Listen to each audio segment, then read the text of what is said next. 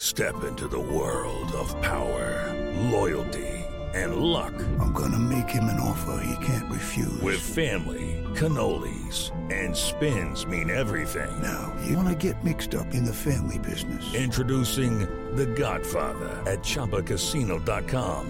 Test your luck in the shadowy world of The Godfather slot. Someday, I will call upon you to do a service for me. Play The Godfather now at Chumba Casino dot com. Welcome to the family. No purchase necessary. V G W Group. Void where prohibited by law. eighteen plus. Terms and conditions apply. Happy holidays, y'all. Today we have a special holiday treat for you. Minnie is joining us. Woo, woo, woo. Hang on a second. Minnie's here, and uh, we recorded this in the past. Rewind. Uh, when Beth was in Canada with Minnie. So things may have changed since then. With that said, enjoy the show. This podcast contains adult themes and language, and some of the things that we discuss may be disturbing to some listeners. In this podcast, we discuss sexual assault, torture, race, and murder. Listener discretion is advised.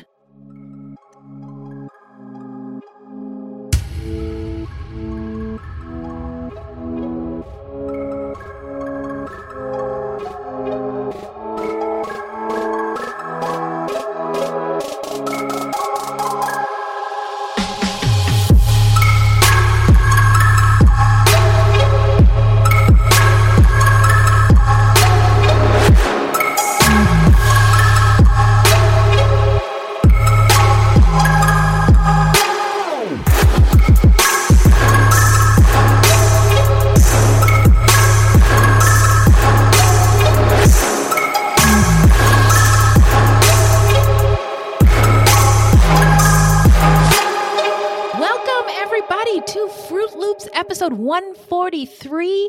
Thank you for listening. Bienvenidos, bitches, and Buiti Binafi. Fruit Loops is a podcast about true crimes committed by people of color and the victims that we do not hear or know much about. Now, contrary to popular belief, not all serial killers are straight, cis, white, able-bodied dudes. No, they're what? Not. It's just not true. And I'm here to tell you that there are many well-documented cases of serial killers of color, and Fruit Loops is a podcast all about them. We will take deep dives into the fascinating lives and crimes of serial killers and true crimes committed by people of color and the victims that the media and entertainment commonly leave out because the news is racist. Allegedly. And we are Wendy and Beth. She's Wendy, a Black Latinx woman, and I'm Beth, and I just happen to be white. It's not her fault. I laugh every time. We're not journalists, investigators, or psychologists, just a couple of gals interested in true crime. Also, the opinions expressed in this podcast are just that, our opinions. Please send any questions or comments to fruitloopspod at gmail dot com or leave us a voicemail at six oh two, nine three five, six two nine four, and we may feature it on a future episode. That's right. The phone number is six oh two, nine three five, six two nine four. Uh, also, our website is fruit loops pod dot com, and we use Fruit Loops Pod for all our social media.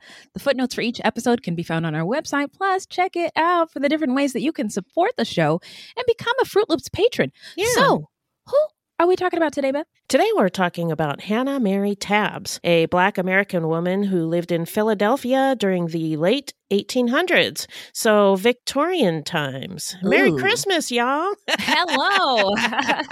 Tabbs, along with an accomplice, participated in the murder and dismemberment of her alleged lover. Whoa. This subject was suggested to us by William, and it was researched and written by Minnie, who is also our special guest today. Welcome. Whoa. Welcome, Minnie. One second, I got something for you. Welcome, Minnie. So happy My you are here. My very own hip-hop air horn. Absolutely. Absolutely. Would you accept anything less? No. No. Uh, so before we get into it, how you doing? Minnie, we'll start with you. I'm doing great. Uh, my sister Beth is visiting me yeah. here mm. in Canada. Ooh. And the weather's been actually quite nice. It's been unseasonably uh, warm. So yeah, it's it's been nice. I kind of wanted her to see some snow, but we didn't really get much of that. But there is snow on fun. the ground, but there it hasn't really bit. snowed. Yeah. yeah. Are you, have you done mm-hmm. any dashing through it? We mm. did go for a walk. We did, oh. yes. I wouldn't categorize that as dashing. Snow. Yeah, there you go. Walking. Walking through the snow. without an open sleigh. Well, no, no sleigh. Yes. All right. Well, I say less. I'm good too, and like Minnie said, I'm visiting, and it's it's been awesome. I've uh, been relaxing a lot. Nice. Eating and uh, going shopping. So. Fantastic. Yeah. Well, I have missed you so, my friend. Yeah, uh, I miss you too. I, I went over to, to your, because your desk is by the giant recycle bin. Right. And basically, this was playing in my head. Hello, darkness, my old friend. I've come to talk to you again. And you weren't there. Um, yeah.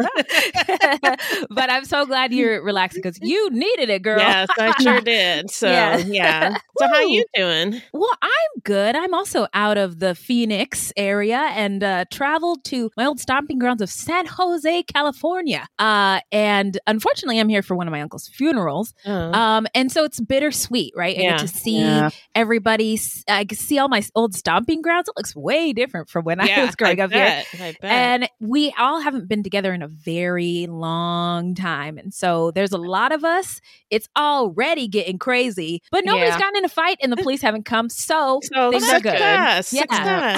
Success. Yeah. So now we're going to get into some listener letters. Well, hello, angels. Thank you. Well, what's in that bag, Beth? Well, guess what? There's nothing in the bag. Oh, dang these, it. These bitches, these angels brought this bag and there's nothing in it. You brought an empty bag to a pod party? Brought well, a- they're very busy. It's Christmas. Yeah, they got better true. stuff to do. That's oh true. my that's God. True. Jim dropping over here. That is a good point. But it's fine. It's fine because this episode is going to be long and juicy. Right. Well, before we get into it, we also don't have any new patrons or Patreons this week, so no shout out tunes. But I must say, we all are. Are, are you guys Spotify listeners? Yes. You, okay, so Spotify does your year end wrap, and it tells you what genres you listen to, what are your top podcasts, top five podcasts, and so many of our listeners have reached out, screenshotted their. We are in their top five. Oh. For oh, twenty twenty-one. Nice. And it's just nice. been really, really wonderful. And we're so grateful. And sometimes we are running on empty, y'all. Yeah. But yeah. your love just really keeps us going. So I wanted to make a special um, thanks to on Instagram, Zashar, Pixelated Blonde, Steph Terrell, Great One Pinches, and Milk of Magnesia, yes, on Instagram for all your, like, just sending us the love and letting us know that you are rocking with us. We appreciate it. And I love it, so. all your usernames, too. So hip hop everyone's to y'all, and we are going to take a quick break and get into the story when we come back.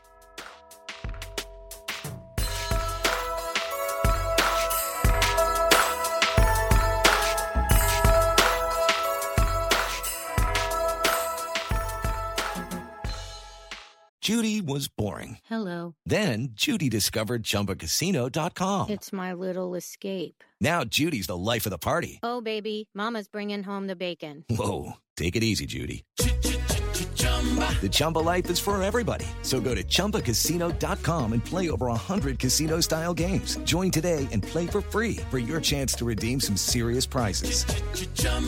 Chumba Casino dot com. No purchase necessary. Void where prohibited by law. eighteen plus terms and conditions apply. See website for details. So when the scammer uses the hypnotic method of building rapport, then they create dysfunctional, delusional reality. That's how a scam begins. Convincing the mark that it makes perfect sense to hand over their money to a con artist. The Scams and Cons podcast tells you how scams are run. You'll hear how people are convinced to buy fake art, buy machines that print money, or steal your house. I get a phone call from my wife, and she let me know that they had decided to move all our stuff out. I could no longer do anything about it except go through an eviction. And you'll hear it from the experts, people who run the cons. So we go to your bank, you go in and get six thousand cash, give us each three thousand, we give you this, uh-huh. you go home, and what you find out is cut up newspaper. It's fun to know how the trick is done, and that's what Scams and Cons is all about. Listen at scams and cons dot com or wherever fine podcasts are found. This podcast is sponsored by BetterHelp Online Therapy. People don't always realize that physical symptoms like headaches, teeth grinding, and even digestive issues can be indicators of stress. And let's not forget about doom scrolling, sleeping too little, sleeping too much, undereating, and overeating. Okay, so the copy here says to talk about my experience with stress. Oh boy, do you have an hour? Uh, where do I begin? Work, bills, life, family. I could go podcast. on for a very, yeah, podcast, a very long time. And I actually do though in therapy, which is so helpful for me so I can manage, deal, and get through it. Stress shows up in all kinds of ways. And in a world that's telling you to do more, sleep less, and grind all the time, here's your reminder to take care of yourself, do less, and maybe try some therapy. BetterHelp is customized online therapy that offers video, phone, and even live chat sessions with your therapist, so you don't have to see anyone on camera if you don't wanna. It's more affordable than in-person therapy. Give it a try and see if online therapy can help lower your stress.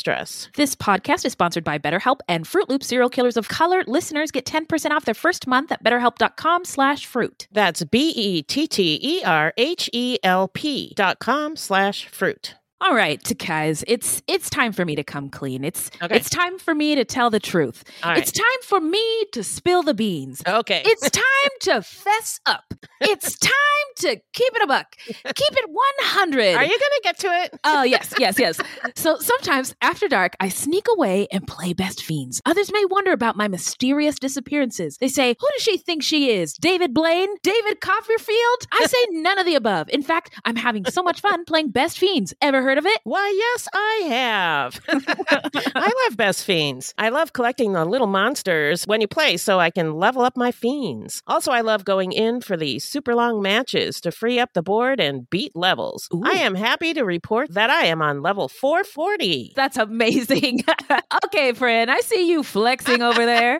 Now, Best Fiends is a free-to-download mobile puzzle game with thousands of exciting new levels for new adventures and challenges every time you play. I am on On level three oh four. Beth, tell them about the offline play. Yes, of course. There is offline play, so you don't even need Wi-Fi or the internet. Oh, good. So download your new favorite getaway, Best Fiends, for free today on the App Store or Google Play. You'll even get five dollars worth of in-game rewards when you reach level five. That's friends without the R, Best Fiends. We're back. Woo! Beth- Yes, Beth or Minnie. Whichever one. Whichever one. Remind us who our subject is today. You want to take it, Minnie? Oh, sure. Uh, so our subject is Hannah Mary Tabbs. Uh, she was a Black woman who lived in post-Reconstruction era Philadelphia when in eighteen eighty-seven, a headless, limbless torso was found Ooh. floating in a pond. My uh, eyes are yeah. so large. They're going to yeah. pop out of my head. As a little aside here. So I, I was telling, uh, so I play World of Warcraft. Um, oh, you guys yeah. know this. Mm-hmm. Um, and I was telling one of my guild members that I was doing some research for uh, true crime. I wasn't, you know, super specific. And mm-hmm. so she sent me the usual, you know, oh, look at these three little white girls who were missing in Texas. So I sent her a link to what I was researching. She's uh-huh. like, what? A torso? What? Dismembered? What? I'm like, yeah, it's more like that. Wow. Oh my so, gosh. Yeah. yeah she, she wasn't amusing. ready. She no, wasn't she was ready. not ready. But, but then she was intrigued after that. But oh, good. Uh, yes, good. yes. Yes. Absolutely. So they, yeah. So they found funny. a headless, limbless torso uh, floating in a pond. And then uh, an, an investigation soon led to Tabbs and an alleged accomplice. Ooh. Oh, right. Well, normally at this point in our show, we'd get into some stats, but...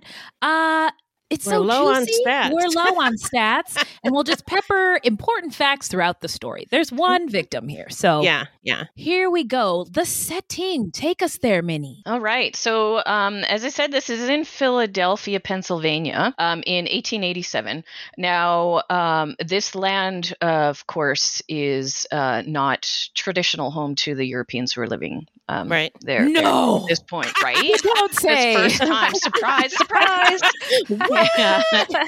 So, as usual, we like to acknowledge the original uh, peoples of the lands where yes. we talk about. So the land where uh, Philadelphia now sits is part of the traditional home of the Lenape people. Mm. These people were also known as the Lenni Lenape and the Delaware people. And until the Europeans interfered with them, they lived in what is now known as Delaware, New Jersey, and New York, um, including Long Island, as well as in Pennsylvania. So they had a very large very home. large, yeah. yeah. And uh, interfered. Uh, really, Europeans were only successful because they carried so many germs. Yeah. Yeah. yeah. yeah. That's crazy. Mm-hmm. So their social system was matrilineal, meaning their ancestry and property was determined by the female line, Ooh. and matrilocal, meaning married couples stayed close to the wife's family. I like that. I love it. Yeah. So these people were already living in the area now known as Pennsylvania when the Europeans arrived. When Europeans began to settle, they pushed these people farther and farther west. And today, most Lenape live in Oklahoma. Wow, quite a distance yeah. from mm-hmm. where they yep. came from. Yep. Now, the first European settlements in the area were founded by the Dutch, who considered the entire Delaware River Valley to be part of their new Netherland colony. Swedish colonies began to develop in the region as well, and both cultures grew their populations, settling over more land, though continuing to live along with the Lenape. The Dutch and Swedish kept mostly to their forts, though. Enslaved Africans arrived in the area that became Philadelphia as early as sixteen thirty-nine, brought by European settlers. In sixteen sixty-four, an English fleet captured the new Netherland colony, though nothing really changed for the area until about sixteen eighty-two. It was at this time that Philadelphia was given its name by William Penn, who had been granted a charter for the area by the then King of England, Charles the Second, in order to settle a debt that the king owed to Penn's father. Pennsylvania itself had been named by the king after William Penn's father, which apparently embarrassed William. Interesting. Yeah. So William Penn was a Quaker, a faith known for its adherence to humility, equality, and to brotherhood, and he named the colony Philadelphia, which means brotherly love in Greek. He named it after a similarly named city from the Brook of or book, the Brook of Revelation, Ooh, from the Book of Revelation, the Book of Revelation, which had purportedly served as a site of Christian meetings during a time of per- persecution. I can talk, I promise. Sorry. I've heard you talk lots of times. Okay, okay. Yeah. So William Penn wanted Philadelphia to be a place where anyone could worship freely. This was during a time when the idea that a person might have a direct relationship with a Christian god rather than going through a priest was relatively new and was aggressively suppressed in some parts of Europe. Yes, it was. Mm. The province of Pennsylvania was already known by this time as a place where any religion was tolerated as long as it was Judeo-Christian, hmm. which drew a great variety of colonists from Europe, including the Huguenots, Puritans, Calvinists, Mennonites, Catholics, Anglicans, and Jews. Penn may have had good intentions, but in the end, this did not equate to freedom for everyone. In sixteen eighty-two, William Penn purportedly signed the Treaty of Shackamaxon with the Lenape, in which he agreed that with the Lenape's chief, Tamanand, that their peoples would coexist in perpetual peace and friendship. Uh, but I'm sure there's a gotcha in there somewhere. Yeah. Chief Tamanand was also known for being a proponent of brotherly love, though there is still debate over whether or not such a treaty was ever signed. It probably was, and then uh, white people were like, uh, mm-hmm. no, Just we're kidding. not doing this. Yeah. yeah. Penn had plans to recreate an ordered English rural community with large lots and garden plots laid out in grid systems.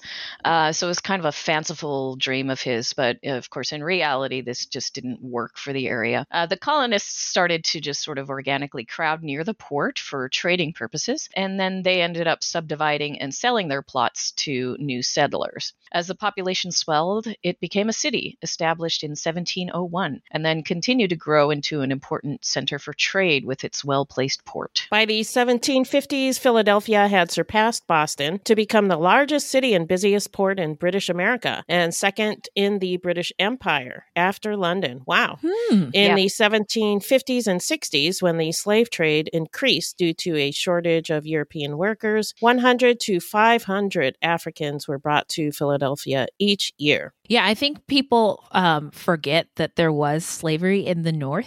Right. Mm-hmm. Uh, Um, but just a reminder, that's a lie. In seventeen sixty-five, there were about fifteen hundred Black Philadelphians. Of these, one hundred were free. By the time the American Revolution broke out in seventeen seventy-five, enslaved people were one twelfth of the roughly sixteen thousand people who lived in Philadelphia. Wow. Philadelphia is the site where the U S Declaration of Independence was signed. Again, yeah, right? Declaration yeah. of Independence. So, yes, yes. And yeah, and it is worth noting in this moment that this did not equate to freedom for all. Mm-hmm. Yeah. By this time, there were quite a number of free Black people living in the area, some workers, some businessmen, some privateers, some freed slaves, but still a large number of enslaved Black people existed in the area. The free Black community in Philadelphia had grown to over one thousand by the end of the Revolution in seventeen eighty-three, while enslaved residents numbered four hundred out of a total population of about twenty-eight thousand. The Pennsylvania Abolition Society was founded by white Quakers in seventeen seventy-five and eventually became a biracial organization. That's pretty cool. That is cool. That's how you yeah. get things done. Multiracial mm-hmm. coalitions. That's um, right. In seventeen eighty, a policy of gradual emancipation was instituted in Pennsylvania. Most of the Black population in Philadelphia were free by eighteen eleven, although some remained enslaved until the eighteen forties. The free community was joined by runaways from the South and refugees from the Haitian Revolution, and the Free African Society was founded here in seventeen eighty-seven, and the Bethel African Methodist Church was founded here in seventeen ninety-four. Nice. Hmm. It was not all sunshine, lollipops, and rainbows for no. the Black people in Philadelphia, no. though. No, said it so. No, no. So, uh, and this one, I, uh, yeah. Anyway, you'll you'll you'll hear it in a second. Uh, so, during the seventeen ninety-three Philadelphia yellow fever epidemic, uh, Black residents were mistakenly believed to be immune to the disease, mm. so they worked Uh-oh. as carriers of the dead and tended to the sick and dying inside their homes. Oh, I don't, I don't goodness. know if they. Yeah, Yeah, it was. It was like, oops, we made a mistake. I feel like it's more like, yeah, you know, like, hey, uh, you guys are probably fine, so yeah. you go do that. You know, oh my yeah, god, Black people are immune, so well, uh, let's you make know, them carry it, the it, dead. par- par- the yeah. parallels between this and, and coronavirus, because who mm-hmm. were most of the essential workers? Mm-hmm. Oh yeah, right. Mm. Yeah, I know. Yeah. yeah. It's crazy. It's still happening. Yeah. Uh, so so that was going on. And then uh, kidnapping of free Black residents to be sold back into slavery was a risk that continued into the nineteenth century, especially for children. Fun times. Ooh, no. oh. There was also racial discord that continued in the area into the eighteen hundreds, even though Philadelphia was a major player in the abolitionist movement. While some Black folks in Philadelphia worked in professional jobs that served the Black community, like teachers, doctors, ministers, barbers, caterers, and entrepreneurs, most Black Philadelphians at that time worked at physically demanding and low-paying jobs.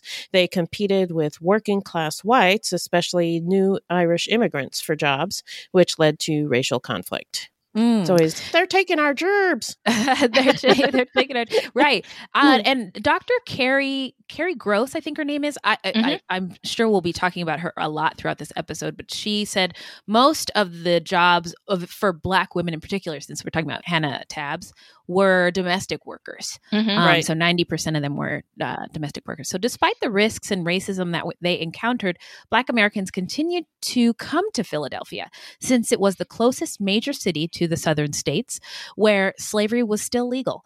In the years leading up to the Civil War, Philadelphia had the largest Black population outside of the slave states. Wow. Wow. During the Civil War, eleven Black regiments from Philadelphia fought for the North. After the passage of the eighteen sixty-two Second Militia Act allowed Black Americans to be employed as soldiers. After the Civil War, Black Americans in Philadelphia organized to end segregation of the city's schools and streetcars and to regain the right to vote. Ooh. In eighteen sixty-seven, streetcar segregation was ended throughout the state, and legal segregation of schools ended in eighteen eighty-one, although wow. de facto segregation continued into the twentieth century. So it was not legal, but they still did it. Ew.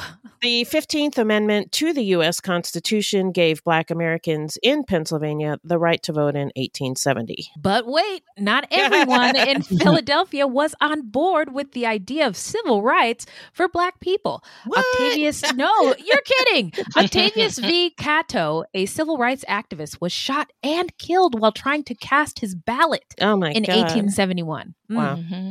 The Black population in Philadelphia rose to nearly thirty-two thousand in eighteen eighty out of a total population of about eighty-five thousand. Wow. Yeah, it was a large percentage. Yeah. In uh, eighteen eighty-four, there were approximately three hundred Black-owned businesses, including the Philadelphia Tribune, which was started in eighteen eighty-four. Impressive. So this was the social climate in which our story occurs. Okay. Okay, we're here now. Now yep. we're getting into the early life of Hannah Mary Tabbs. What do you got for us, Beth? Hannah Mary Tabbs was born as Hannah Ann Smith sometime around eighteen fifty in Maryland.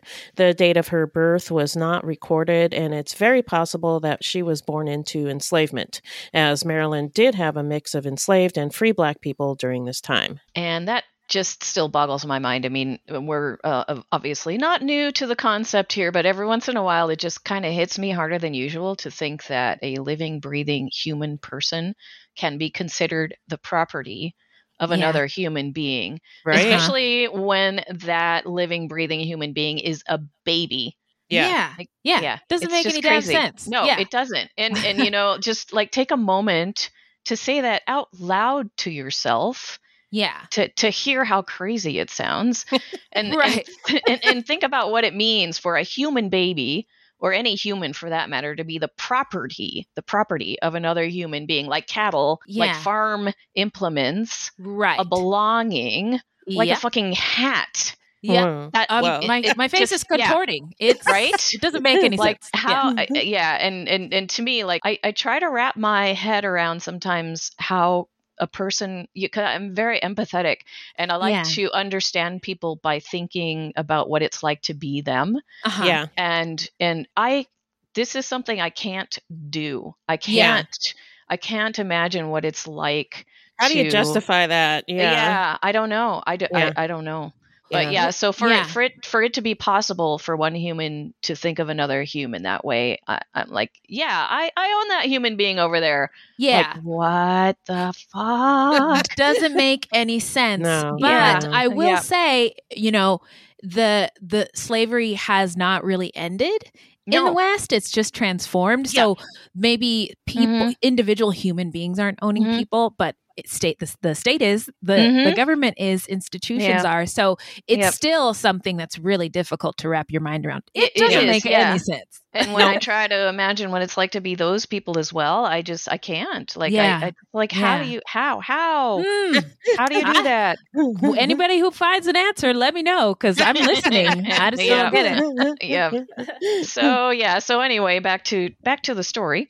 Uh, that's the world she was born into, um, and when you think about it generationally, it was wasn't even all that long ago. No, right? Just a, just a few grandparents ago. Right, yeah. right. You know, absolutely. I'm glad you said that, Minnie. I love you. So now, one, of the, one of the frustrating things about this time is that Black people, and even more so Black women, unless they were unusual in some way, meaning mostly that they had some significant involvement in the life of a white person, records just weren't created or kept on them. So it's very difficult to find anything about the lives of ordinary Black women of the time. Until Hannah committed a crime against a mixed-race man with the assistance of another mixed-race man, uh, there just wasn't much attention Attention on her, so there's a lack of information, and we can really only guess as to what her early life might have been like. Mm. In an article for the B B C, Doctor Kali Nicole Gross, author of Hannah Mary Tabbs and the Disembodied Torso, wrote, quote, "Despite the numerous assaults she committed in the Black community, she had no criminal record. It wasn't until authorities believed that her victim was a white man that she found herself in the crosshairs of the justice system," unquote. What we do know is that Hannah was born sometime around eighteen fifty in Anne Arundel County, Maryland, or Merland, uh, where about half of the Black people living there at the time were free and half were enslaved. She was about fifteen during the time of the American Civil War, and by the end of it was a young woman with a mixed-race baby to care for. The official story is that the baby was an orphan niece that Hannah took care of as her own after her sister and brother-in-law died of yellow fever. But it is believed that the baby was probably her own daughter. In any case, her name was Annie Richardson. When she was young, Hannah likely worked either as a slave or as a free servant. She then worked her way up to Baltimore, Maryland, which is a remarkable thing for a Black woman to do at the time, given the climate of racism, sexism, and routine violence experienced by Black women. Mm. And in eighteen seventy-four, she met and married John Tabbs, an older man who was well-employed, financially stable, and who cared well for her and Annie. John later described Hannah as, quote, crazy and ignorant and foolish, unquote. Love you too. And he actually he actually sent her to school in Baltimore to unlearn some of her coarse ways. Whoa. Yeah. Just coarse. I think old old Whitey's probably taking notes. Maybe old Whitey needs to go to school. Yeah. So about ten years after the Civil War ended, the family relocated to Philadelphia, Pennsylvania. There, Hannah Mary was known in the neighborhood as having a violent temper, and local residents were afraid of her. In eighteen eighty-six, Annie Richardson, who by this time was a young woman, went missing. Many folks in the neighborhood assumed that Hannah Mary had killed her. Uh-oh. Wow. So now we're going to, that is dun, quite, dun, dun. quite the early life. Now yeah. we're going to get into the timeline. Hit it, Beth. In eighteen eighty-seven, Hannah Mary Tabbs was living with her husband, John, in their house in Philadelphia, Pennsylvania. By many accounts, Tabbs was having an affair with twenty-four-year-old Wakefield Gaines, who went by the nickname Nickname of Wake. That's oh. a cool name. I know. It sounds like a cool name, which I'm, this doesn't have any merit, or I don't know what I'm basing this off of, but maybe he was a handsome, wonderful man. I don't know. Yeah. With a nickname like Wake? Yeah, I'm sure he was handsome. Like he was like, like he, he maybe was he was twenty-four. The... He was younger than her. Yeah. Um, he was probably handsome. Yeah. Yeah. Okay. Yeah, that's what I'm thinking. Okay, Wake, we see you. So I'm the getting affair... all excited. Oh, man. Uh, the uh, the affair was in- inappropriate. The affair I know. was Sorry, everybody. My bad. The affair was intense, and Tabbs had become extremely jealous and volatile. Wake apparently did not feel the same towards Tabbs as Tabbs felt towards him, and it was reported that he had become engaged to another woman, which caused Tabbs to come at him with a razor two weeks like a before spider monkey. two weeks before the murder. Don't make me mad. I will cut you. Oh man. oh. According to Tabbs, uh, the events leading up to the murder started on Wednesday, February sixteenth, eighteen eighty-seven. Her story is that her friend, Wake mm. Gaines, had come to her house that morning on a social call. Escándalo. Oh, Maria. Maria. Wake Gaines was reading the paper, uh, allegedly. Is that what we're calling and it now?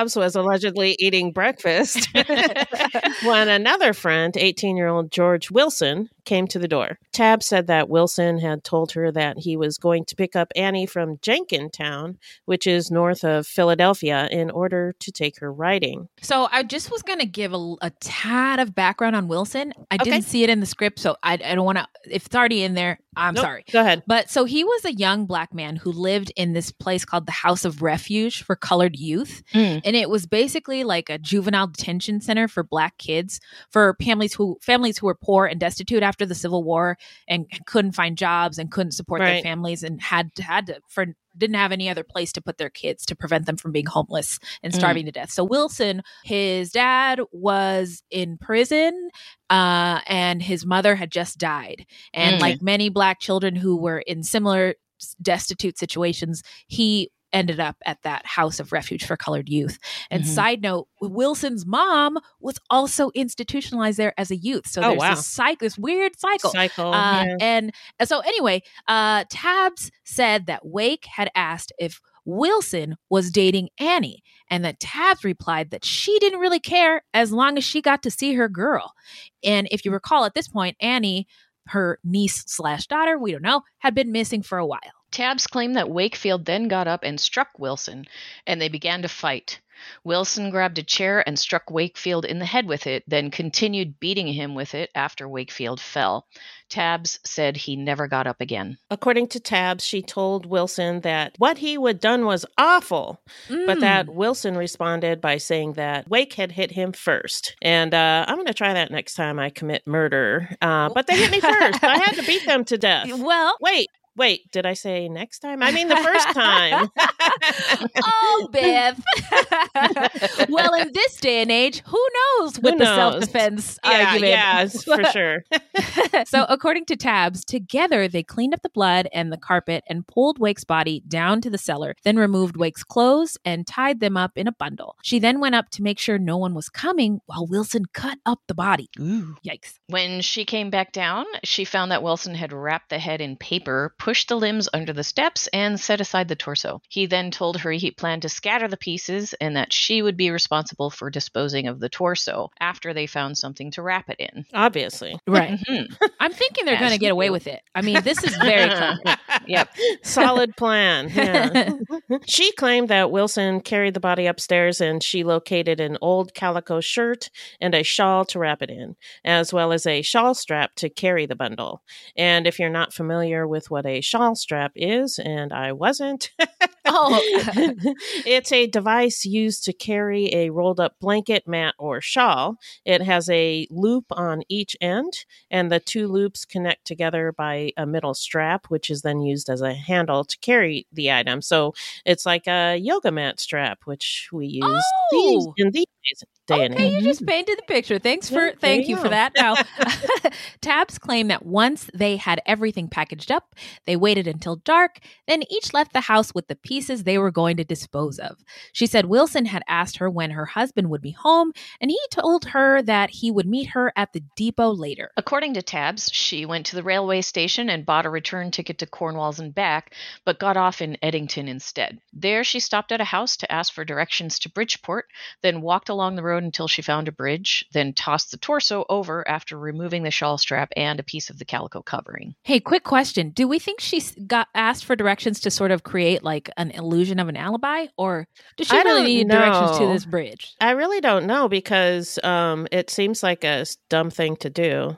To, yes, to, it does. Uh, put herself in that area, because it sounds to me like she she wanted the alibi was she was in Cornwalls, right? Mm-hmm. But she got off at Eddington, so she could say that, oh, no, I went to Cornwalls, but then she asked for directions.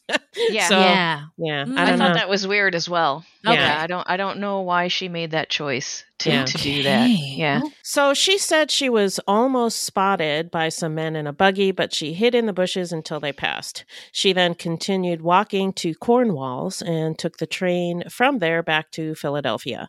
According to Tabbs, she still had the bundle of clothing with her when Wilson met her at the station. Fuck! What? You weren't supposed to do that, right? Wasn't she supposed to dump it? Yeah. So she said she was afraid that Wake's name was on the clothes. Oh. So she had decided not to dispose of them along with the body. Instead, she gave the bundle of clothing to Wilson when he met her at the station and told her he would dispose of them. Or he told her that. She said that uh, she only saw him one other time, uh, and that's Wilson, that she only saw him one other time after that, when he came to her house a few days later to warn her that the discovery of the torso was in the papers, and that if she told anyone what she knew about it, it would be just as bad for her as it was for him. Ooh. Hmm.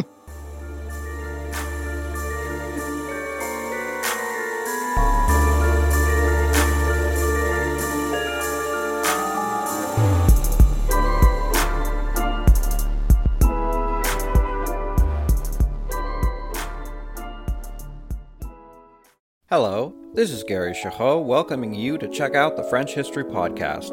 Our main show covers the history of France from the first humans until present. If you liked Mike Duncan's The History of Rome and wanted a similar program covering the land of beauty, culture, and love, we are exactly that. We also host world-renowned scholars who have delivered guest episodes on their specialties, including eighteenth century pirates, revolutionary booksellers in twentieth century Paris, the special friendship between the Marquis de Lafayette and Thomas Jefferson, and numerous others. Learn what you love and listen to the French History Podcast today.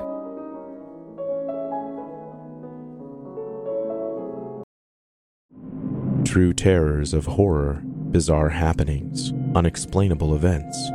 On our podcast, Disturbed, terror takes center stage. Each episode is a journey into the darkest corners of human existence, delving into bone-chilling tales of kidnappings, serial killers, maniacs, and the very essence of your worst nightmares coming to life on this weekly true horror show. Disturbed is not for the faint of heart. It's an exploration of real, unadulterated horror sourced from everyday people. Each episode is a descent into the macabre, where we narrate stories that will leave you on the edge of your seat and crawling in your skin. We navigate the disturbing narratives that lurk in the shadows, offering a raw and unfiltered listen into the most terrifying aspects of the human experience. Enter at your own risk and let the unsettling tales unfold in the haunting realm of Disturbed. And remember, listeners, stay safe out there.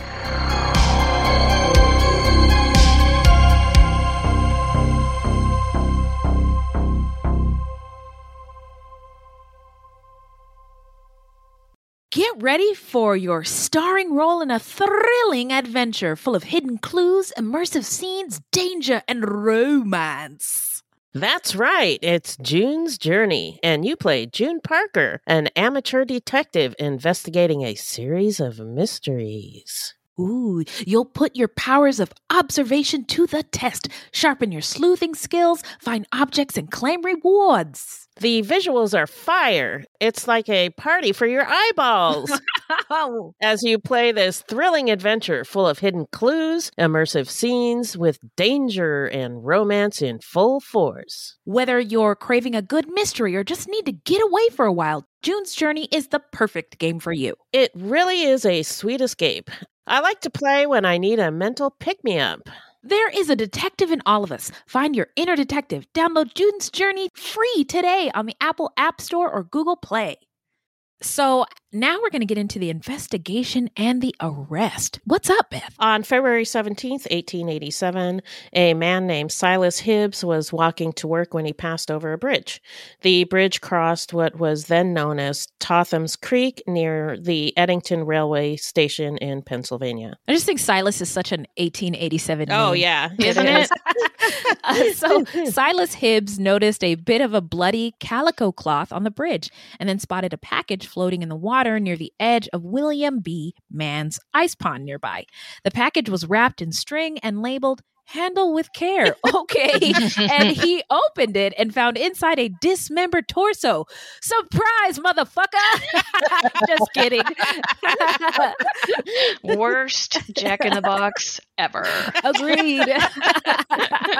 So the Eddington area at the time did not have much of a police force and was primarily white. It oh, was no. mainly policed by its own citizens, along with an area sheriff and a few local constables. Silas Hibbs reported the finding uh, of the torso to some local citizens, who then reported it to authorities in the town of Bristol to the northeast. Initially, they thought maybe the torso was medical waste, which made sense to them, as Philadelphia to the southwest was a hub of medical research and training at the time. So, you know, they're just tossing torsos in the water. Could be bodies floating around everywhere. Who knows? By the way, the U S's first medical college for women, founded in eighteen fifty, was located at the University of Philadelphia. Pretty cool.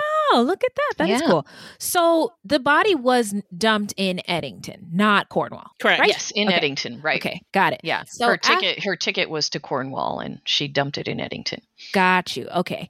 Uh, after examining the torso further, though, the coroners decided that it couldn't be medical waste because the cuts on the torso were too amateurish to have well, been done by students. Yeah, right? You got to start somewhere. Uh, been done by a medical professional or one in training at the university. The marks on the torso also appeared to have been made by a rough blade, not a medical instrument. Uh, okay. Okay. According to some accounts, there were also signs that the person had still been alive. Ooh. alive while the body had been dismembered. Yeah, oh, no. Which would not be the case for we medical waste, one would hope. Yes. So I, I'm not really sure what kind of signs would indicate that, but I'm guessing possibly the pattern of blood right, flow right. or coagulation would be yeah. different in a body oh. that was cut. Yeah, with a still beating heart versus one in which the heart had already stopped. Right. But I'm not a medical professional, so don't fact check me. I stole your line. I love it. I have all the lines. Investigators at the scene found the shawl strap as well as the bloody piece of calico that Silas had seen as he walked on the bridge. The strap that investigators found was made of natural materials and had nickel buckles on it. Based on the condition of the strap, it's nickel buckles, and the condition of the torso, which was still oozing blood and had soft skin when Ew. Silas found it. Super gross. Um, speak for yourself. I'm very intrigued. Uh, by the way, we didn't get into, I uh, one of the sources I cited um, got into details about the actual dismemberment Ooh. And the tools used. Mm-hmm. But I guess that we are not going to be discussing that. But if you want to know, well, you can, you if you can want go to. into yeah, our sources free. and find out. So they decided that the torso could not have been in the water for long. They estimated that it must have been dismembered the evening before on February sixteenth, eighteen eighty-seven. They also found that the torso showed signs of having been thrown because of an indentation that they found in the soil near the spot where the torso was found. Yikes. So it, it kind of sounds like it might have like hit and then yeah, rolled or something. I don't know, because it was in the water when they found it. Oh, yeah. I'm, I'm, glad, I'm laughing, but I'm thinking yeah. of, you know, Parks and Rec when What's-Her-Face falls down the embankment. I'm just thinking of like it dropping like that. And it oh, f- fell, fell in the hole in the, yeah. the park. Yeah. Yeah. Yep. Oh, sorry. I'm a sick fuck. Everybody. I, I, I, I, and we love you for it. I am what I am. Yeah. Yeah. So, so yeah, it, it looked like it had been thrown uh, because of the indentation, and also the calico cloth that they found at mm-hmm. the scene appeared to have been wrapped around the package before it was thrown based on the markings of blood on the material. This was further indication that the torso was very unlikely to have been medical waste that had simply floated down the river from the hospital in Philadelphia. Gotta say, I'm impressed with the caliber of investi- like forensic investigation that they have. Back like, in eighteen eighty-seven. Back, yeah, yeah, even back then. It's really mm-hmm. impressive. Mm-hmm. So as investigators spoke with some of the locals, they were given more information. A man named John Murray reported that he had seen the shawl strap and kicked it out of the way when he had crossed the bridge the night before. He estimated that it was about one a.m. when he had done that. This information aided the investigators in determining when the torso had been left there and what time the death might have occurred. Local constables and residents dragged the pond, but didn't find any other body parts there. They did have plans to drain the pond, but it began to rain heavily enough that it would not have been possible to do mm. so. And I... for some reason, just keep having the Nightmare Before Christmas running through Go my head. The, Perhaps it's the head that I found in the lake. And the song when when Jack uh, Skellington is, is talking about uh, things that, that would go well as Christmas presents, and the and the other townspeople are singing about the stocking. Uh-huh. The oh yes, does it still have a foot? Let me see. Let me look. Is it rotted and covered with blood? Oh, I happy holidays! Minnie is also a sick fuck. I am a little bit. Oh, kindred spirit alert. Yep. Discussion of the case with the press was not handled well by the current district attorney Hugh B. Eastburn, and mm. a bit of a public panic followed. More and more journalists began to arrive in the area, and white locals took it upon themselves, as they always do, to become informal investigators. Even now. Wow. So podcasts, internet sleuths. Web sleuths. Even to the point of arranging meetings to discuss the case and possible other victims and perpetrators. What, we have I to, bet they would have had a message we, board. Yeah, I know. We, we, I feel like we have to pay homage to our like ancestral murder mystery like clubs and groups. Yes. Yeah. Yep. So their focus went toward Black people, and they began to point out missing or suspicious to them Black people that they had noticed. They also began to point fingers at others within their own community who they already didn't like. Seems a bit like say, a Salem witch hunt type of thing. And uh, this muddied the investigation a little bit. So take a seat, Karens. You're not invited to this murder mystery party. Um, I just wanted to say, uh, I have a little uh, culture corner here with okay. Wendy, Beth, and Minnie. Um, and according mm-hmm. to Doctor Kali Nicole Gross, um, the ambiguity of the race of this torso during this time mm-hmm. it was important right. um, because slavery had been abolished. Philadelphia was a free state before the Civil War, but still very racist and discriminatory towards Black Americans. And there was also an influx of European immigrants at this time, which co- sort of mm-hmm. caused a shift in the definition of what it meant to be white. Um, and on top of all that, this was a dead, maybe white guy. And a dead white guy is way more significant and newsworthy than a dead Black mm-hmm. guy. So yeah, yeah, yeah. If it, yeah, if it had been definitively a, a dark torso, yeah. Black, yeah, they, they, it probably would not have gotten this level of yeah. attention. Absolutely. Yeah, fun times. No, yes. So they have this torso, right. um, but meanwhile, the coroner still didn't have the head of the victim to help identify uh, who this person was. Um, they were also keen to determine the person's race in order to help identify them. Uh, Doctor Groom, who was assigned to the case, studied the skin cells and determined that it must be a man of mixed race based on the scientific knowledge of skin cells at the time. Hmm. Uh, but the local coroner, D A, and police chief were hesitant to believe this, as it touched on white society fears of mixing races and of light-skinned Black people passing as white in their community. Santa Maria. So, Maria. Yeah. And as you mentioned, this was already a sort of volatile climate, area socially yeah, right. as, as, as, as far as race is concerned. Right. So I was just going to throw in another culture corner about passing and how terrifying oh, yeah. it is to uh, to mm-hmm. uh, white people and also to cishet people, cis cis hetero mm-hmm. um, people. So So re- oh, I you know, I never occurred to me that the term passing could also be used for in L G B T Q people. people. Absolutely. Oh my God. Absolutely. Yeah. yeah. And, I, and my mind hey, is blown. Help her over there, Beth.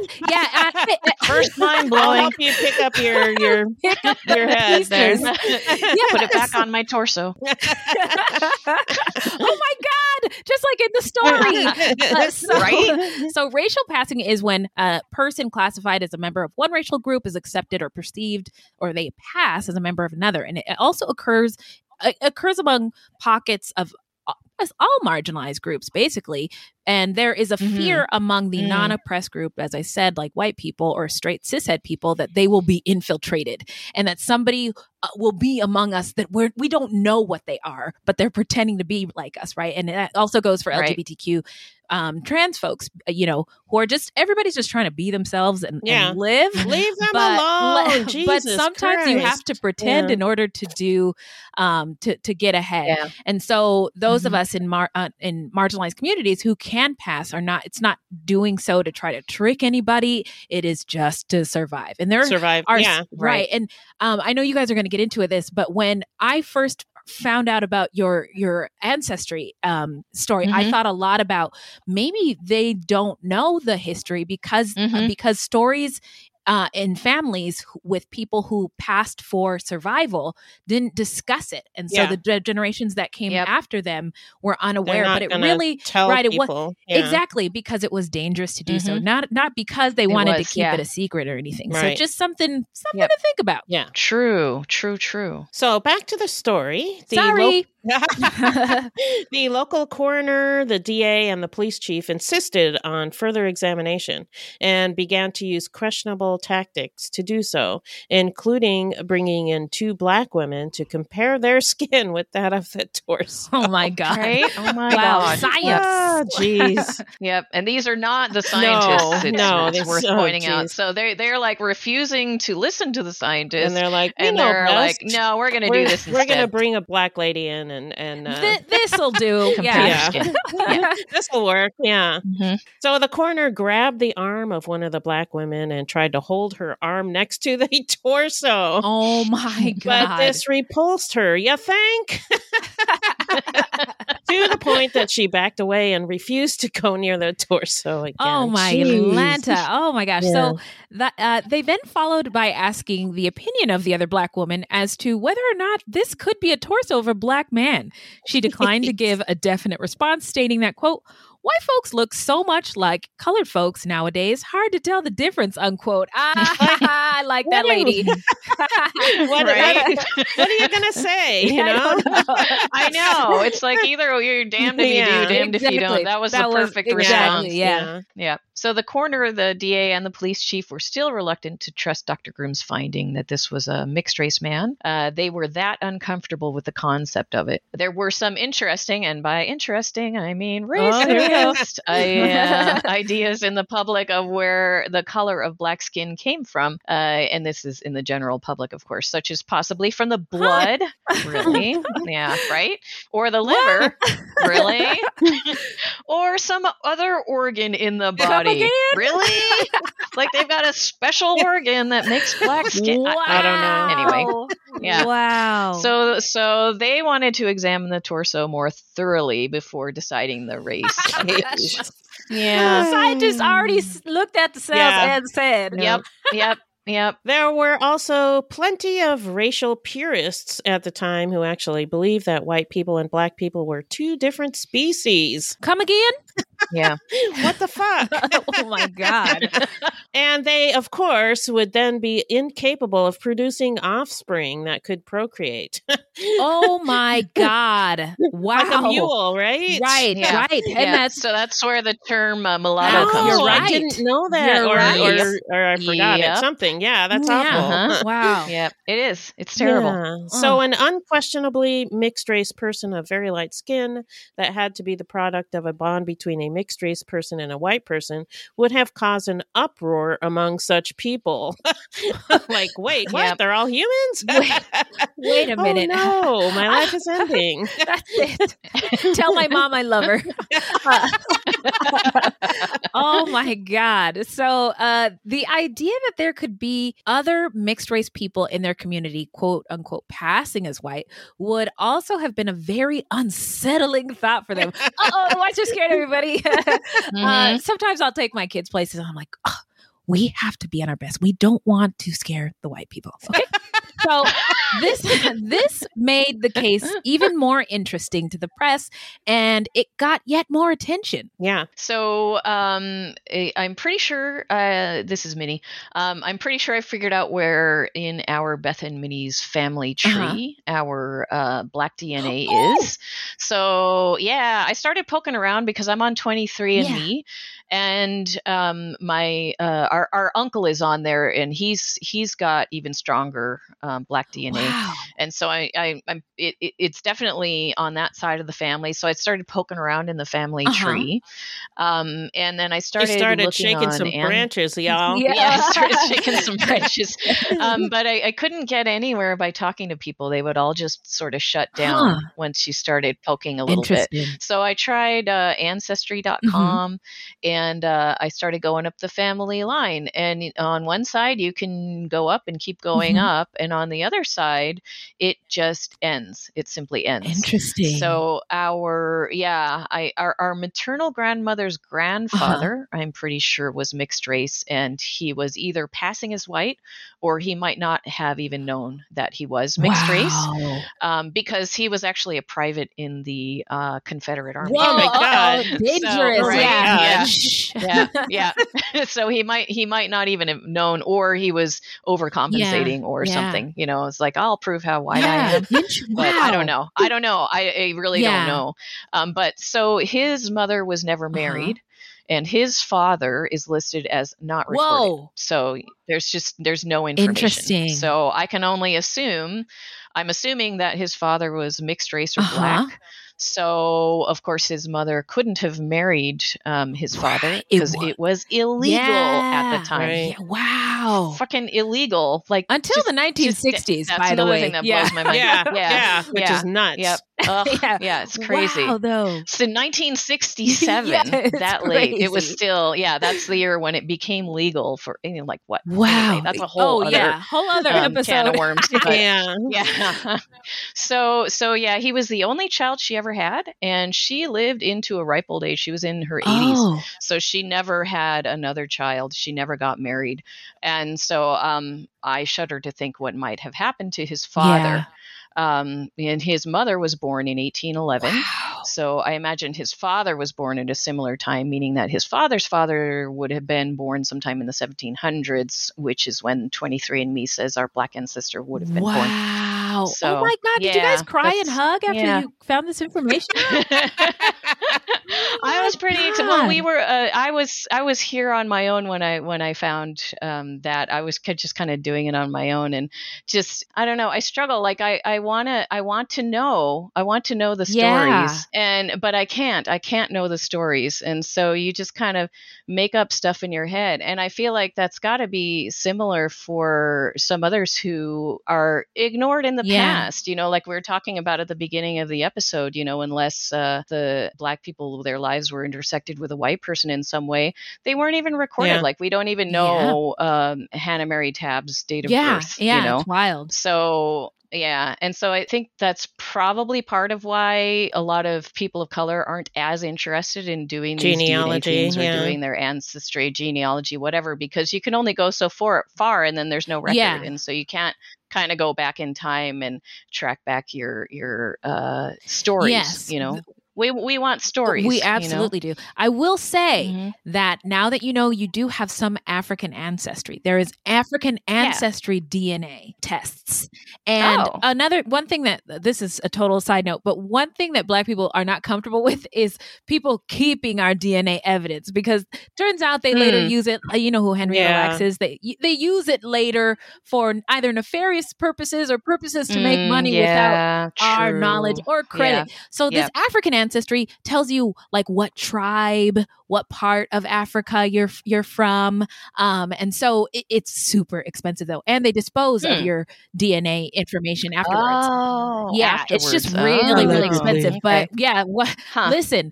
Patreons and patrons. Also, you heard it here, folks. I think that twenty-three and me and Ancestry should be free for anybody with African ancestry. There, I said it. I said mm, it. Up. Okay. Yep. But thank you for sharing that. I love that story. Yeah. Yeah. Cool. So you're up, Minnie. Oh, I'm up. All right. My turn. I, but I just had a turn. You get another one. Look at you. One. That's what she said. Anyway. Um... Minnie is the queen of the, that's what she said. I, is she? Yeah. Oh, yeah. I'm okay. terrible. I'm incorrigible. So unable to uh, yet identify the victim, the focus of the investigation started uh, shifting toward following leads on suspects.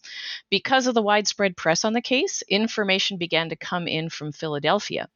A Pennsylvania Railroad train conductor named Frank Swain had been interviewed by Philadelphia Police Chief Francis R. Kelly. Swain had remembered that a Black woman acting suspiciously, and not simply just by being Black, on the train from Philadelphia just before the torso was discovered. He had seen the story in the papers and reported that she had had had two bundles with her, one very similar to what was described in the press as containing the torso.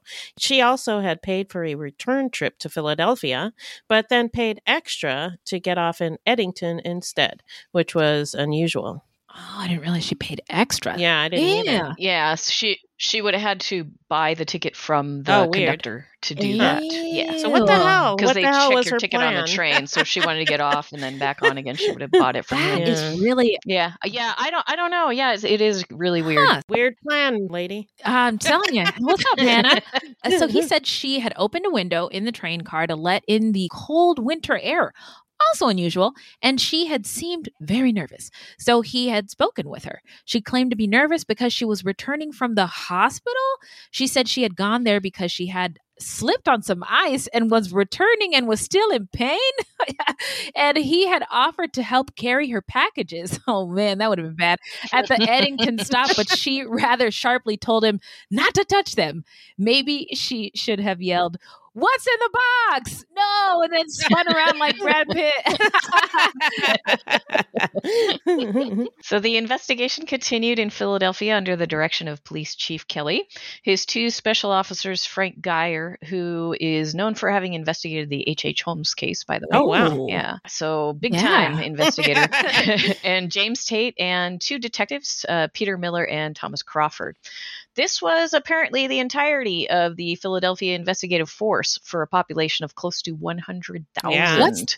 Whoa. Yikes. Okay. Yeah. Wow. Yeah. So, the, yeah, yep. you know, the police force um, is relatively new in this at this time.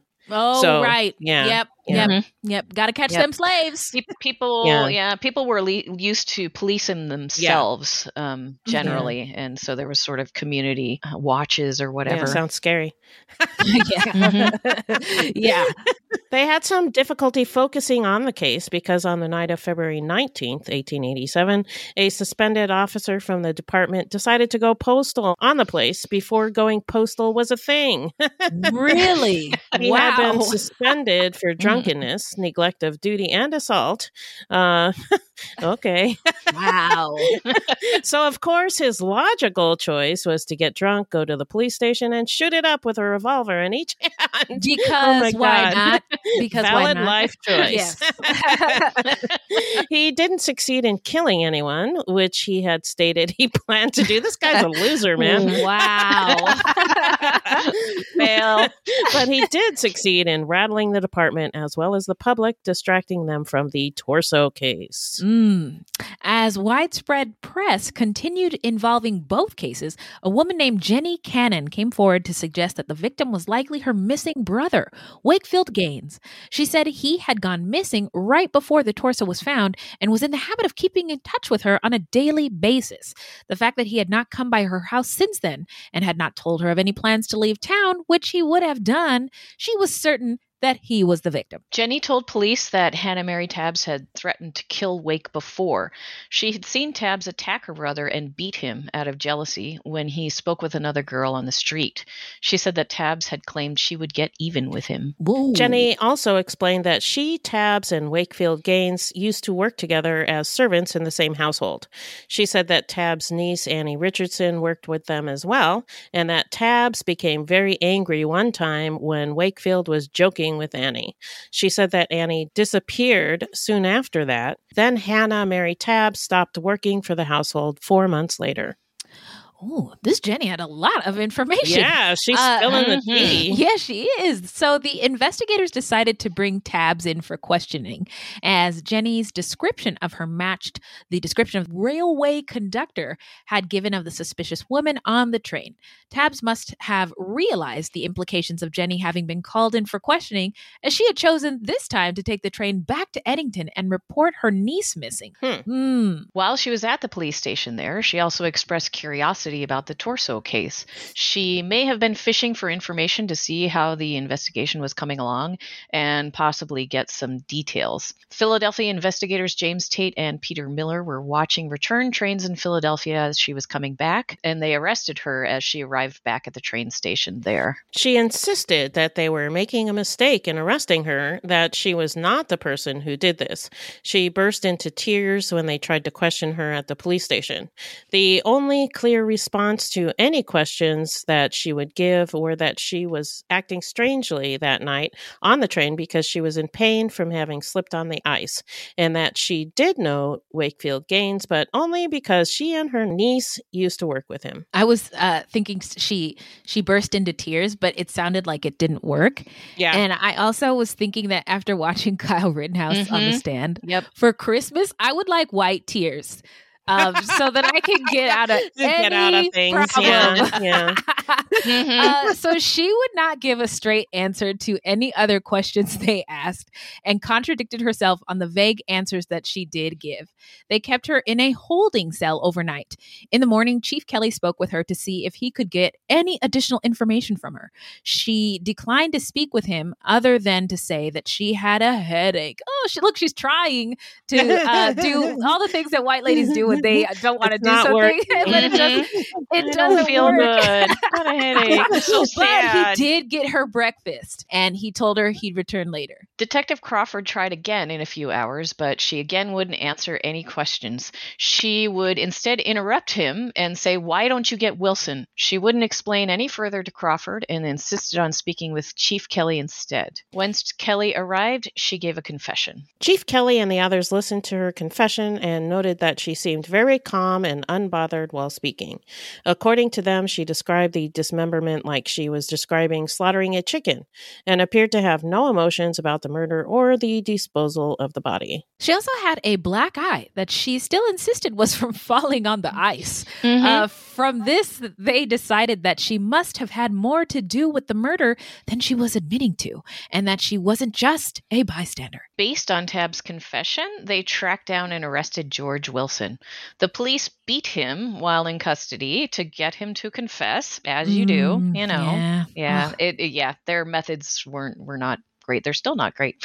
Uh, so he did, in fact, give a confession, um, but his account differed from Tabbs after the point when he hit Wakefield with the chair. And I wouldn't be surprised to hear that they fed him the details. Yeah. Uh, though, of course, yeah. The, yeah. So he might have been just saying whatever um, they wanted. They wanted to, to say, hear. Yeah, because yeah, it's it's that kind of uh, interrogation tactic. Uh-huh. You really, um, you're just going to say whatever you have to say in order to get it to stop. So yeah. you're yeah, not necessarily going to get the truth that way. Nope. Yeah. Mm-hmm. Nope. Yep. Nope. Yeah. Nope. Yep. Wilson said that after hitting Wake, he ran from the house. When he came back later, the body had already been dismembered, and Tabbs handed him a package to throw in the river. He said she told him she would kill him if he oh. opened it. Whoa. Now, he said he took the package, which he later learned contained the head and limbs. He threw it over the Callahill Bridge and didn't come home until eleven p.m. He said he didn't see Tabbs again until after she was arrested. Investigators searched the river in the area where Wilson had said he'd thrown the package, dredging for one hundred square yards, but never found anything. No one ever found the additional body parts. And again, uh, I got the Nightmare Before Christmas in my head. You know that scene when Jack yeah. goes off and uh, uh-huh. the mayor says, "Did anyone think to dredge the lake?" Well, they did. Yeah, but they, they didn't did. find anything. Not even Jack. One source I found said they did find other body parts, but they were yeah, not his though. Not his. Yeah, yeah. But just yeah. random body they parts. They were just random body They're parts. So they were like medical waste that they yeah. were, you know, oh, or, or other people who, you know, Good probably grief. black folks who had been murdered yeah. and nobody. Uh, yeah, other black folks, and they were like, ah, yeah, whatever. Nick. Yeah. Yep.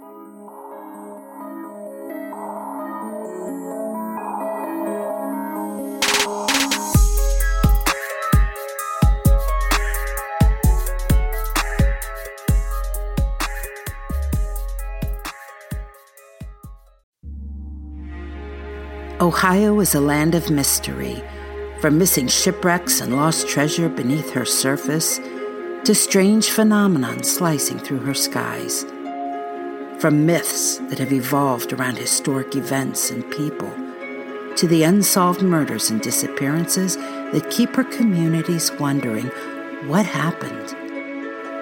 Find Ohio Mysteries on your favorite podcast app and let's explore the inexplicable. ohio mysteries dot com.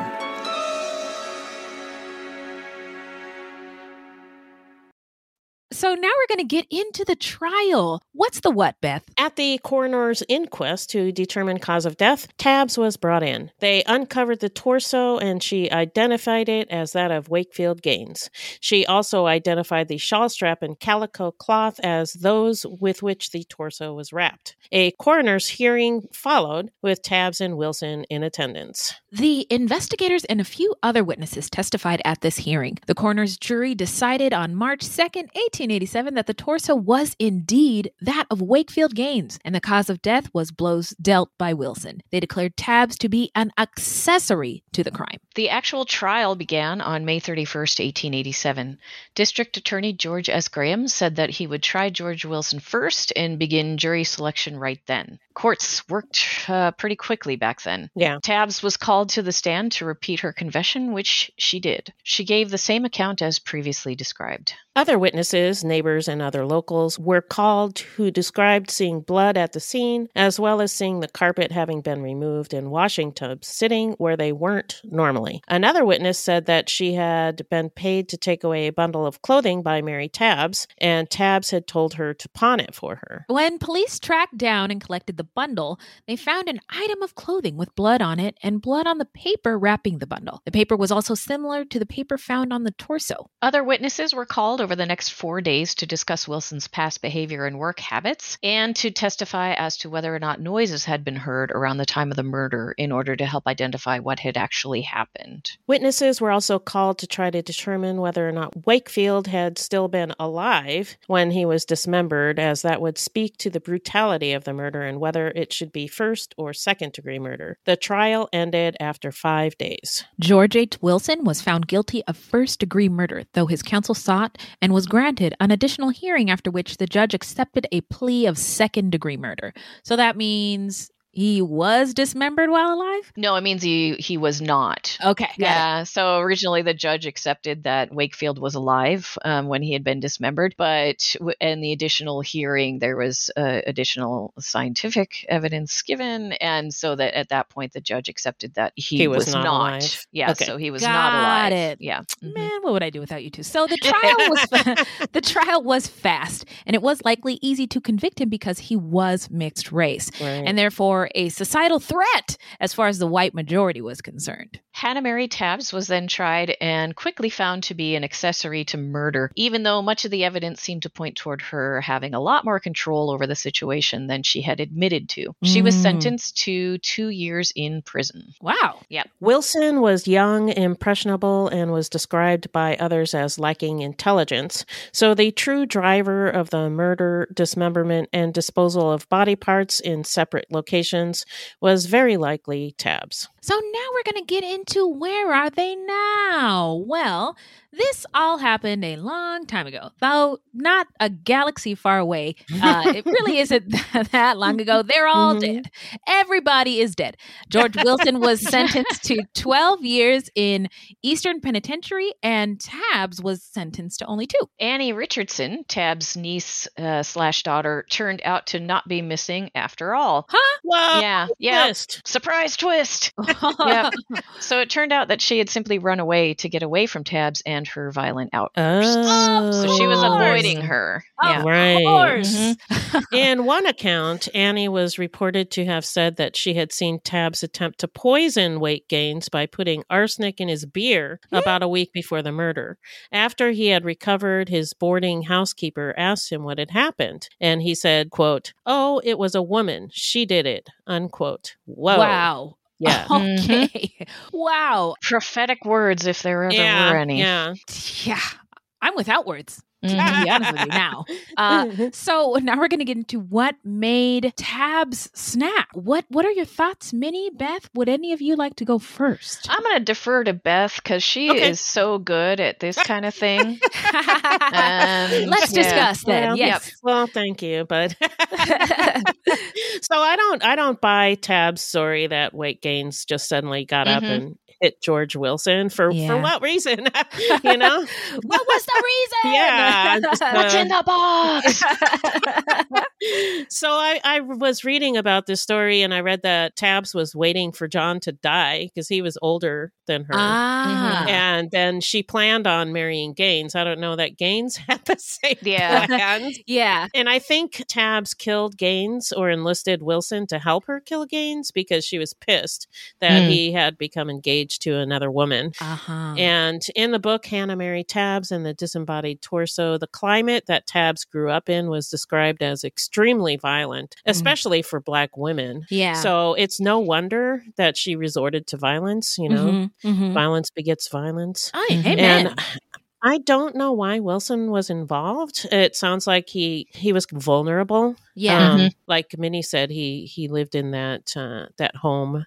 Yeah. And, um, and he was younger than her. He was younger. He was only eighteen. Yeah. Mm-hmm. And so he was uh, vulnerable in that way. But also they said he had low intelligence. So mm-hmm. poor guy. Um Yeah, well, I mean, he he probably helped in this, but, you know, yeah. I feel kind of bad for him. Yeah. Yeah. And also because he was uh, passing for white, mm-hmm. or people thought he was, that freaked them the fuck out. Isn't so, that funny? Oh, so my gosh. I, I think they were harsher on him than they would have been otherwise. Um, yeah. Yeah. Yeah. So I thought that was a really interesting part of the story, how f- much white people were freaked out yeah. at the idea yeah. of black people passing for white. Yeah. Mm-hmm. Like, like uh, it's just so funny, their reactions. Like, there's aliens in our midst. oh oh you know? My God. This whole time, you what, know. What was that T V show, V? Remember, they were passing for, for humans. Oh, they yeah. were all aliens. Yeah. I, I don't. I remember Third Rock from the Sun. Oh, yeah. I yeah, remember yeah. V. Right. But, and oh, there was also Battlestar Galactica, the most recent one, with the Cylons who are passing for humans. Yeah. Yeah. Uh, it, it, I mean, I think it, on the face of it, I, I've said this before, race is so stupid. It's yeah, such it a is really, yeah. really stupid idea. It's yeah. ridiculous. It is. Yeah. And so, like, if you are a person who has, your community has been infiltrated, wouldn't you, like, wonder, like, well, what's wrong with us that we need, people need to hide amongst yeah. us? What? Yeah, what's, what it's, so it's instead of saying, like, what, what is wrong with our society, they're like, we have to stop them. We have to stop them, right. And I, I gotta, t- I gotta say this, too. I, if, if aliens know, if the aliens are out there, they are not coming down here fucking with us. We're terrible. Why would they even want to? Yeah. Yeah. Uh, you know, why would they even want to pass as us? We suck. Human beings suck. Yep. Yeah, that, that whole thing about passing, and why do they get so scared? Like, yeah. what yeah. is it? Are they worried about limited resources and having to share with more people? I and think so. That's yeah, one reason. It, I think it, that's one. Yeah. Yeah. But as far as, you know, what made her snap in that moment? I, I don't know. Her her history of violence, I think she would have lashed out eventually at somebody. Anyway, yeah, and yeah. it just kind of happened to be, unfortunately, this guy, this this dude, guy yeah. in that moment. Yeah. And I think Wilson just happened to be present. Yeah. And then she tried to pin it on him. You yeah. know, right. She tried and, to and get him to do things that would make right. him look guilty. Yeah. And yeah. yeah. Yeah. And ultimately it, it worked. Yeah. Yeah. Yeah. I mean, you see her, her survival skills kick in at almost yeah. every turn, right? Yep. She, I mean, I don't know how much she loved Gaines, or if it was also an opportunity for upward mobility to be with him mm-hmm. or be married to him. But she, I think she was infatuated with him. That's what the idea I got reading the book, uh, mm-hmm. that she was just like totally infatuated with him. Ah, but then when she gets into trouble, she starts crying and feigning headaches and putting somebody else in the line of fire instead of right. herself as a means to survive. And I think that's yeah. probably something she learned very early. The other thing is the violent thing. I mean, she beat people up in front of other people. That's yeah. not something you're supposed to do. If you're going to kick somebody's ass, do it in private. Yeah. But she did it in public, and she came after him with a razor blade. Whoa. So, so something else I read was that because she was so violent, that nobody questioned her about anything she did. So she was having this affair with Wakefield Gaines, and pretty much everybody knew about it, but mm-hmm. nobody confronted her on it. They're like, ah, oh, yeah, I'm just going to let the let her do that. Uh, not my business. yeah. yeah. Minding business. Your business is free. So that's even, what I'm going to do. Even her husband probably knew about it, yeah. is what I read. So, yeah, nobody wanted to cross her. Yeah. Mm-hmm. She's yeah. a scary person. She does sound like somebody you don't want to get on her bad side. Right. Um, also, City of Brotherly Love, where's the evidence of this? I mean, uh, there's a, it sounds like it's a mess over there in Philadelphia. Yeah. It has been since the beginning. Also, this story, it, it has the best of all the worlds. Romance, sex, history, true crime. And uh, per Doctor Kali Gross, this story has the elements of race, confinement, poverty, and law enforcement. And those are all still ish- ongoing issues to mm-hmm. this day. Yeah. Yeah. And I could not agree with her more, which is why I give this story five stars. Yeah. yeah. This was a I great wanna, story. I, yeah. Yeah. yeah, I wanted to add so much more to it I because it, it is such a complex story, yeah. and, it, and it kept st- making me stop and think so many yeah. different yeah. times. Yeah, yeah I think absolutely. I'm gonna I'm gonna get the book um, that she wrote. Uh, yeah, it sounds really interesting. Yeah. I've just been I've been listening to a lot of interviews with her, and I just mm-hmm. like can't get enough. She's so, a fascinating woman. Yeah, yeah, she is, and I just want to uh, urge people listening. This story has everything, and our sources are linked in the show notes, so you can also find out more about all the things related to this case. So now we're going to get into how not to get murdered. So if you love true crime and you don't want to die, here's a tip for you. Ooh. Yay! We did it! This segment is not intended to be victim blaming. We thought of this segment because I read somewhere that a lot of people listen to true crime because they want to know what they can do to be safer. This is not meant to blame the victims. It's just learning from other people's experiences. However... yeah, this week we have no tips. Wait, except but, for that, what was that thing we were talking about? The soup can in the in a sock? Yeah. Oh, yeah, yeah. yeah. We were just joking. Mostly, mostly just joking. joking. Oh. Well, yeah. So Minnie has been uh, ordering uh, food. She doesn't want to go to the grocery stores, you know, like uh-huh. like a lot of us. Uh, yeah. She has her her groceries delivered, and sometimes they uh, there's stuff in her groceries that she didn't order. So she has uh-huh. like, I don't know, four cans of white beans or something like that. Why they gotta be white? yeah. I didn't order any white beans. And they just appeared, huh? Yeah. Yeah, yeah they just so. included them in the order, and, and I didn't get charged for them, but they're there. So she was talking about what, what to do with them. She was talking about donating them to the food bank or whatever. And uh, so we were joking about using them as to, weapons? To protect ourselves. Weapons, yeah. Yeah, yeah. yeah. throwing them at so people, just, yeah. putting them in or, a sock. And, and to, you know, to whirl around. And, whirl around you know, and hit like somebody oh, in the head. Yeah. My God. Can nunchuck. Wow. But it was just a joke. It's, yeah, don't, don't, don't actually. Don't do that. Yes. Don't got it. Do that. You know. Got it. Yeah. Got it. The soup can could be taken out of your hand and used against you. So don't. Yes, oh, yes, so don't. Yes. We can't forget that. No, we can't cannot. That, yeah. um, so anyway, we'd like to invite Fruities, you guys listening, to send us your tips on how not to be murdered. We get a lot of really good tips from you guys. So yeah, keep so it up. Coming. Yeah. All right. Well, now it's shout out time where we shout out any content by or about any othered or marginalized folks or any true crime goodies. So I wanted to shout out the uh, movie The Harder They Fall on Netflix. Fuck yes! Yeah. I watched it five times. Yeah. Wow. So it's I a Western, it. uh, which which you used to not give a fuck about. But that was until I realized twenty-five percent of the cowboys in this country, probably more, were, were black. black. Mm-hmm. And cowboy is a racist term. Yeah. Yes. So uh, it's a Western featuring an almost all black cast. It's like, I don't know, ninety-nine percent black. Yep.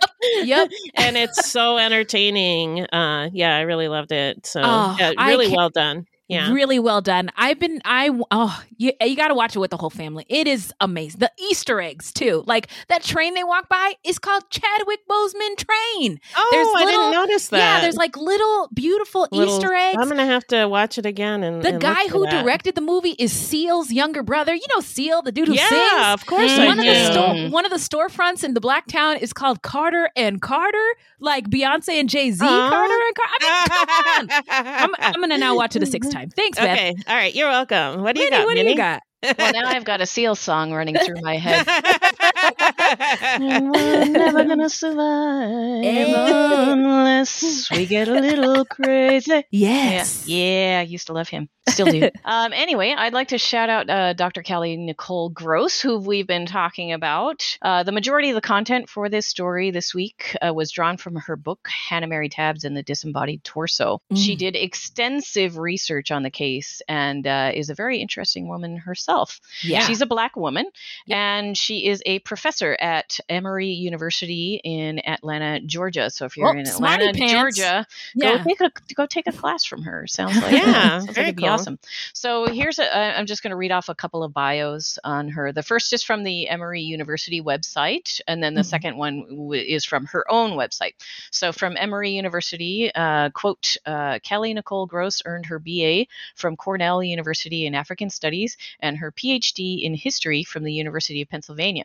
She is the National Endowment for the Humanities Professor of African American Studies and also the Publications Director for the Association of Black Women Historians from two thousand nineteen to twenty twenty-one, and a Distinguished Lecturer for the Organization of American Historians, end quote. Nice. Uh, and then the second uh, bio from her own website, uh, quote, her primary historical research explores Black women's experience in the U S criminal justice system, and her expertise and opinion pieces have been featured in press outlets such as Vanity Fair, Time, The Root, B B C News, Ebony, HuffPro, Warscapes, The Washington Post, and Jet. Wow. Ooh, Jet. Okay, yeah. Jet magazine. That's mm-hmm. a throwback. Yeah.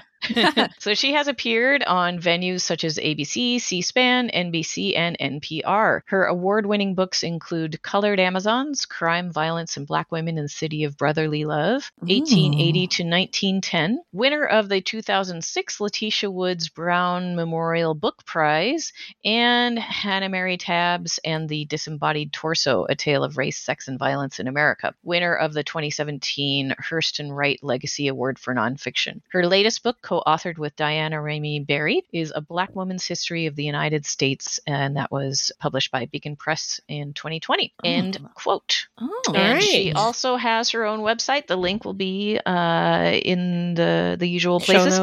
Yeah. In the show yes. notes. Yep. Yes. And then another suggestion that I had, um, this is more of a fun thing. I like I like a lot of things that just kind of get me out of the darkness because I am a very empathetic. I have a tendency to get a little just too feeling in my feelings Ooh, for yes. a lot of this stuff. So I like to have other fun things that kind of help me unwind. And it, anyone who knows me knows that I am almost constantly watching RuPaul's Drag Race because I just love drag queens, and they just yes. have this thing about them that just it's just uplifting. And yeah. um, so I'm just fascinated by drag queens. So I wanted to shout out Todrick Hall. I don't know if he's been shouted out on Fruit Loops yet. Do you I recall him? I don't think so. I don't okay. think so. Yeah. So, all right. Oh, so oh, yeah, I'm terrible at doing that. Still working on it. Keep practicing. Yep.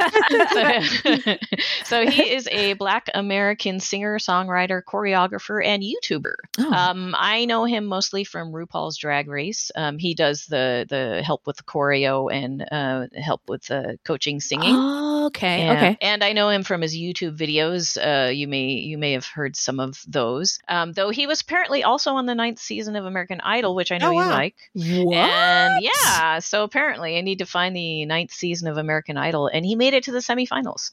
Get and, out of here! Uh, yeah, I, I haven't seen it because I never huh. watched American Idol, but it, uh, as I was, it was uh, as I was looking up, I learned that about him, and I absolutely oh, love him. Yes, I am looking at photos yeah. on Instagram.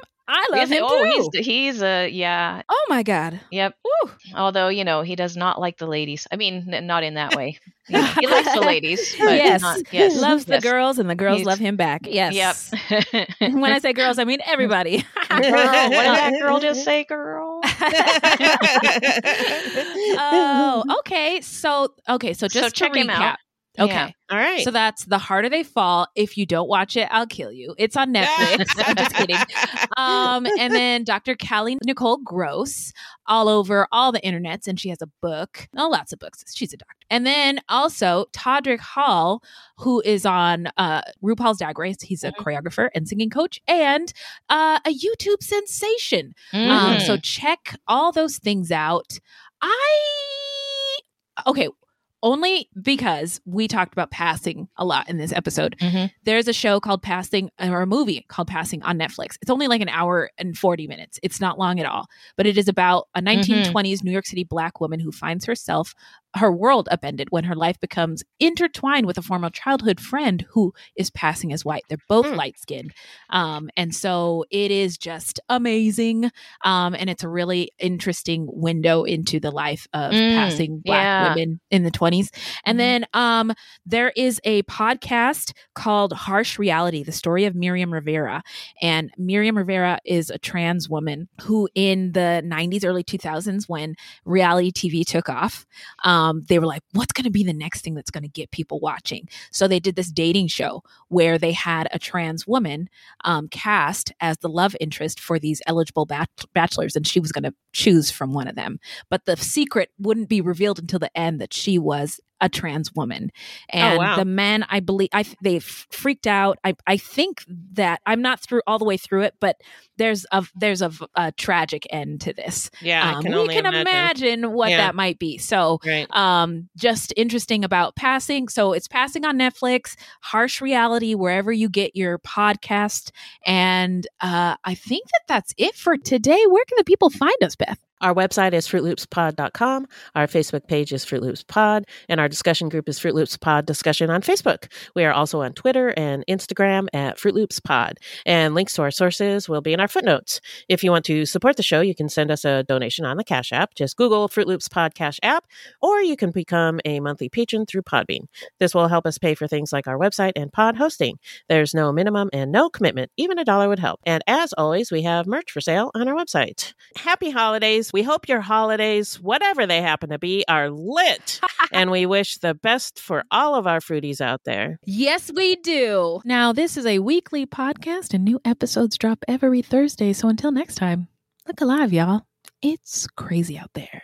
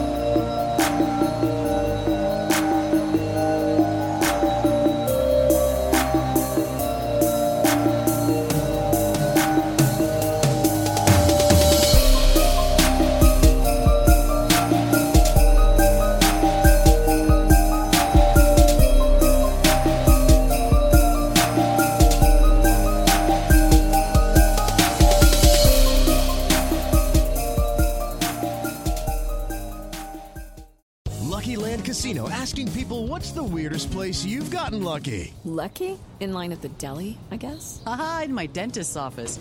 More than once, actually. Do I have to say? Yes, you do. In the car before my kids' P T A meeting. Really? Yes. Excuse me, what's the weirdest place you've gotten lucky? I never win and tell. Well, there you have it. You can get lucky anywhere, playing at lucky land slots dot com. Play for free right now. Are you feeling lucky? No purchase necessary. Void where prohibited by law. eighteen plus. Terms and conditions apply. See website for details.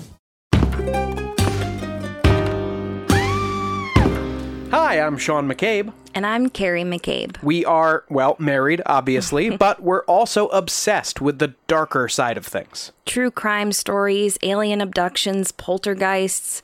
If it leaves you scratching your head and keeping those lights on at night, we want to hear about it. That's why we host the podcast, Ain't It Scary, with Sean and Carrie. Every week, we bring our listeners a true story guaranteed to send chills down your spine. From history's most brutal serial killers to the mystery of spontaneous human combustion. Yep, lots of these stories leave unanswered questions behind, and you'll get to poke through the rubble of the evidence with a hardened skeptic and... someone whose mind is more open to fun. Yeah, that's what I was going to say. You can find Ain't It Scary with Sean and Carrie wherever you get your podcasts. And on social media at Ain't It Scary. Come play with us.